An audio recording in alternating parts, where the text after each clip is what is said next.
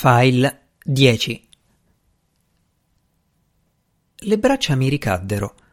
La lasciai in mezzo alla stanza e mi diressi verso la mensola che sovrastava il lavandino.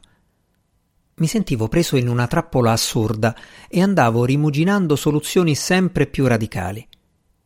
Se qualcuno mi avesse chiesto che cosa mi stesse accadendo e che cosa significassero quegli eventi, non sarei stato capace di dire una parola e tuttavia sentivo che quanto accadeva nella stazione faceva parte di un unico spaventoso e incomprensibile insieme. Ma più che di questo, in quel momento mi preoccupavo di escogitare un espediente, una mossa capace di liberarmi. Anche senza vedere Arei mi sentivo addosso il suo sguardo. In una nicchia sopra la mensola c'era la cassetta del pronto soccorso. Ne esplorai rapidamente il contenuto. Trovato un flacone di sonnifero, gettai quattro pasticche, la dose massima, in un bicchiere. Non cercavo neanche di nascondere più di tanto ad Arei quello che stavo facendo. Difficile dirne il perché, sta di fatto che in quel momento non me lo chiesi. Versai dell'acqua calda nel bicchiere, attesi che le pasticche si sciogliessero e mi avvicinai ad Arei ferma in mezzo alla stanza. Sei arrabbiato? chiese piano. No, bevi. Non so perché prevedevo che mi avrebbe ubbidito. In effetti prese senza una parola il bicchiere dalle mie mani e ne buttò giù d'un fiato il contenuto. Posai il bicchiere vuoto su uno sgabello e mi sedetti nell'angolo tra l'armadio e lo scaffale dei libri. Arei mi si avvicinò lentamente e si sedette sul pavimento accanto alla poltrona, ripiegando le gambe sotto di sé come era solita fare e gettando con gesto altrettanto familiare i capelli all'indietro. Per quanto fossi ormai convinto che non fosse lei, ogni volta che la riconoscevo in una di quelle sue piccole abitudini mi si chiudeva la gola. Era una cosa inconcepibile e spaventosa, ma il più terribile era il dover simulare e fingere di prenderla per Arei mentre lei, considerandosi Arei, agiva in buona fede. Non so dire come fossi giunto a quella conclusione, so solo che ne ero certo, sempre che esistesse ancora qualcosa di certo. Mi si appoggiò alle ginocchia con i capelli che mi solleticavano la mano immobile e restammo così senza un gesto. Di tanto in tanto sbirciavo l'orologio. Era passata mezz'ora e il sonnifero avrebbe già dovuto fare effetto. Arei mormorò piano qualcosa. Che hai detto? chiesi, ma non rispose. Lo interpretai come il sintomo di un torpore già in atto, per quanto in cuor mio non fossi per nulla convinto che la medicina le facesse effetto. Perché? Un'altra domanda alla quale non trovo risposta. Probabilmente perché, date le circostanze, mi sembrava di aver messo in atto un sotterfugio fin troppo ingenuo. La sua testa nascosta dai capelli scuri mi scivolò sulle ginocchia e avvertì il respiro regolare del sonno. Mi chinai per sollevarla e portarla sul letto, quando, senza aprire gli occhi, mi afferrò leggermente per i capelli e scoppiò in una squillante risata. Rimasi impietrito mentre lei sembrava in preda a una folle allegria. Le palpebre strette a fessura mi fissavano con un'espressione tra l'ingenuo e il malizioso. Ristetti rigido, sbigottito, smarrito. Arei fece un'altra risatina, poi accostò il viso alla mia mano e tacque. Perché ridi? chiesi con voce inespressiva. Sul suo volto tornò a dipingersi un'attenzione venata di inquietudine. Vidi che si sforzava di concentrarsi.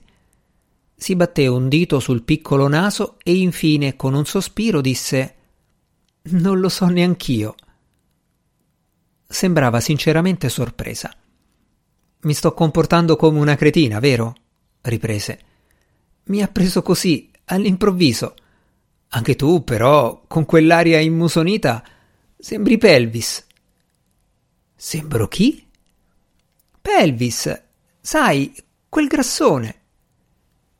Era categoricamente escluso che Arei avesse fatto la sua conoscenza o che ne avesse sentito parlare, per la semplice ragione che Pelvis era rientrato dalla sua spedizione tre anni dopo la sua morte. Io stesso l'avevo conosciuto soltanto allora e ignoravo che, presiedendo le riunioni dell'istituto, avesse l'insopportabile abitudine di prolungarle all'infinito. Il suo vero nome, Pelle Willis, aveva dato origine a quel nomignolo contratto di cui peraltro avevo ignorato l'esistenza fino al suo ritorno. I gomiti poggiati sulle mie ginocchia, Arei mi fissava in volto. Le posai le mani sulle braccia e risalii lentamente verso le spalle fino quasi a chiuderle intorno alla nuda, pulsante base del collo. Poteva anche sembrare una carezza e dal suo sguardo capivo che la stava interpretando in quel senso. Mi andavo convincendo di stare posando le mani su un normale caldo corpo umano sotto i cui muscoli si nascondevano ossa e giunture. Guardandola tranquillamente negli occhi, provai l'orribile tentazione di stringerle con forza le dita intorno alla gola. Stavo già per serrarle quando all'improvviso mi tornarono in mente le mani insanguinate di Snout. Lasciai la presa. Come mi guardi? disse calma. Il cuore mi batteva con una tale violenza che non fui in grado di dire una parola. Chiusi un attimo gli occhi. All'improvviso mi apparve nei minimi particolari e completo in ogni sua parte un piano di azione. Senza perdere un istante, mi alzai dalla poltrona. Are, adesso devo andare, dissi. Se proprio lo vuoi, vieni con me. Va bene. Balzò in piedi. Come mai senza scarpe? chiesi dirigendomi verso l'armadio con le tute colorate e scegliendone una per me e una per lei. Non so, le avrò buttate da qualche parte, rispose poco convinta. Finsi di non avere sentito. Guarda che prima di infilarla devi levarti il vestito. Una tuta. E perché? chiese. Fece per spogliarsi, ma inaspettatamente la cosa risultò impossibile. Il vestito non aveva aperture. I bottoni rossi sul davanti erano puramente decorativi e non si vedevano ganci né chiusure lampo. Arei sorrideva confusa. Fingendo che fosse la cosa più naturale del mondo, sollevai da terra una specie di sgabello e lacerai la stoffa al centro della schiena. Adesso se lo poteva sfilare dalla testa. La tuta le stava un po' grande. Partiamo in volo? Anche tu, vero? chiese mentre ormai bardati lasciavamo la stanza. Mi limitai ad assentire con un cenno della testa. Avevo una gran paura di incontrare Snout, ma nel corridoio che portava all'aeroporto non c'era nessuno e la porta della stazione radio davanti alla quale dovevamo passare era chiusa. La stazione era sempre immersa in un silenzio di tomba. Ari mi osservò mentre, per mezzo di un carrello elettrico, spingevo un razzo fuori dal box centrale immettendolo su un binario vuoto. Verificai uno dopo l'altro lo stato del microreattore, i timoni e gli ugelli telecomandati.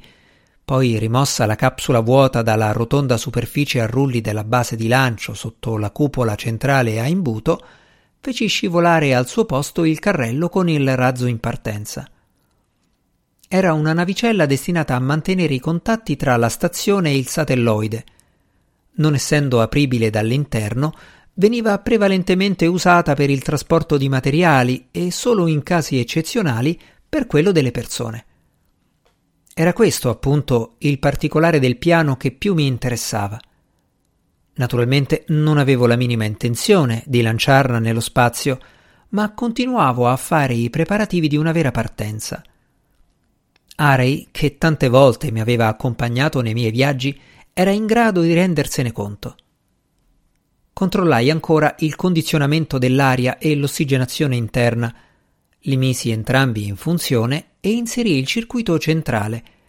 Appena si accesero le spie di controllo, uscii dallo stretto abitacolo e lo indicai ad Arei, ferma ai piedi della scaletta. Entra. E tu? Ti seguo a ruota. Devo chiudermi il portello alle spalle. Mi sembrava improbabile che subodorasse l'inganno prima del tempo. Quando fu all'interno mi affacciai subito all'apertura chiedendole se si fosse sistemata comodamente. Udito un sordo sì, attutito dalla mancanza di spazio, mi tirai indietro e sbattei con forza il portello. In due mosse abbassai le leve di sicurezza e con la chiave che mi ero portata dietro presi a serrare i cinque bulloni che lo univano all'involucro esterno. L'aguzzo sigaro si ergeva verticale come in attesa del lancio. Sapevo che alla persona chiusa lì dentro non sarebbe successo niente di male. Il razzo conteneva ossigeno a sufficienza, nonché un po' di cibo, e d'altronde non intendevo lasciarcela all'infinito.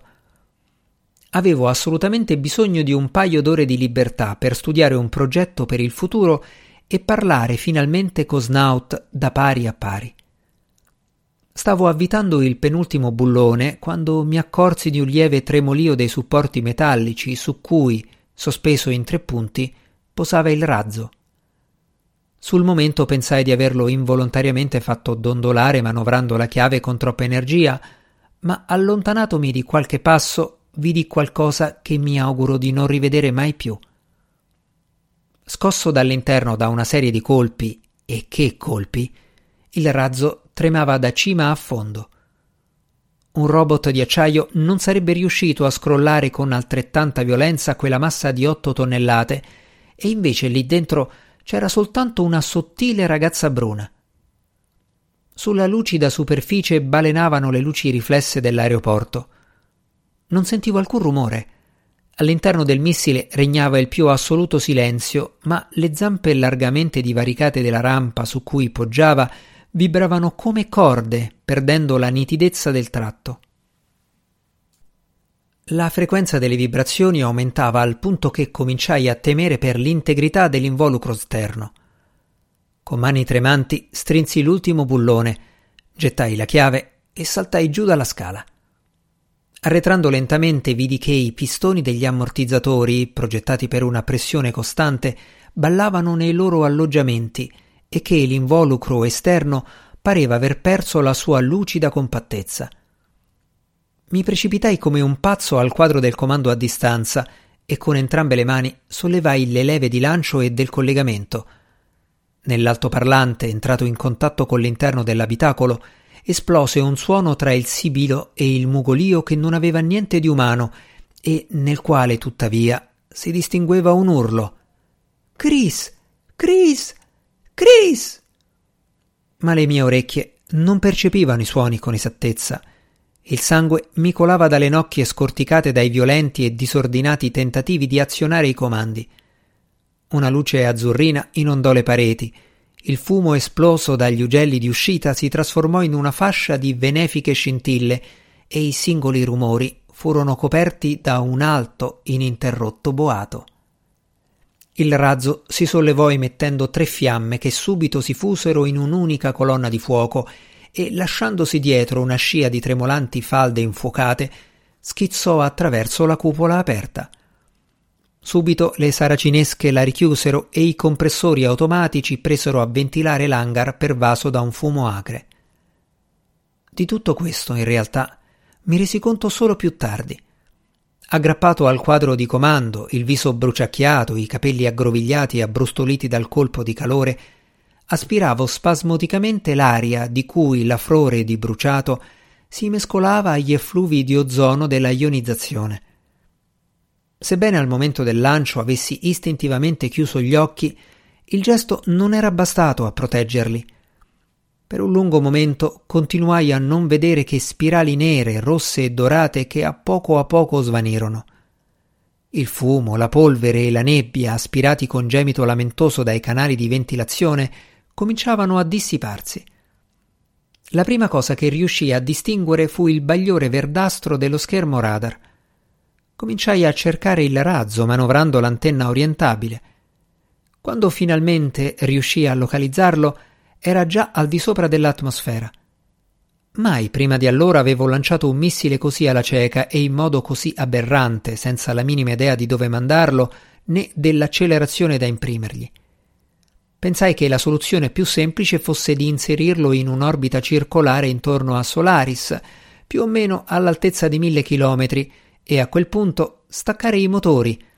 Se per caso erano già consunti da anni di lavoro, poteva verificarsi una catastrofe di incalcolabili conseguenze.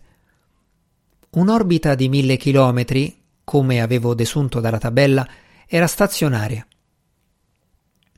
Non che questo garantisse granché, ma era l'unica via di uscita che riuscissi a vedere. Subito dopo il lancio avevo spento l'altoparlante. Non ebbi il coraggio di reinserirlo. Avrei fatto qualunque cosa più di non tornare a sentire quella spaventosa voce che non aveva più nulla di umano. Sapevo solo che ormai le apparenze erano svanite e che sotto il simulacro di Arei traspariva il suo vero volto, un volto di fronte al quale l'alternativa della pazzia appariva effettivamente una liberazione. Lasciai l'aeroporto, che era l'una.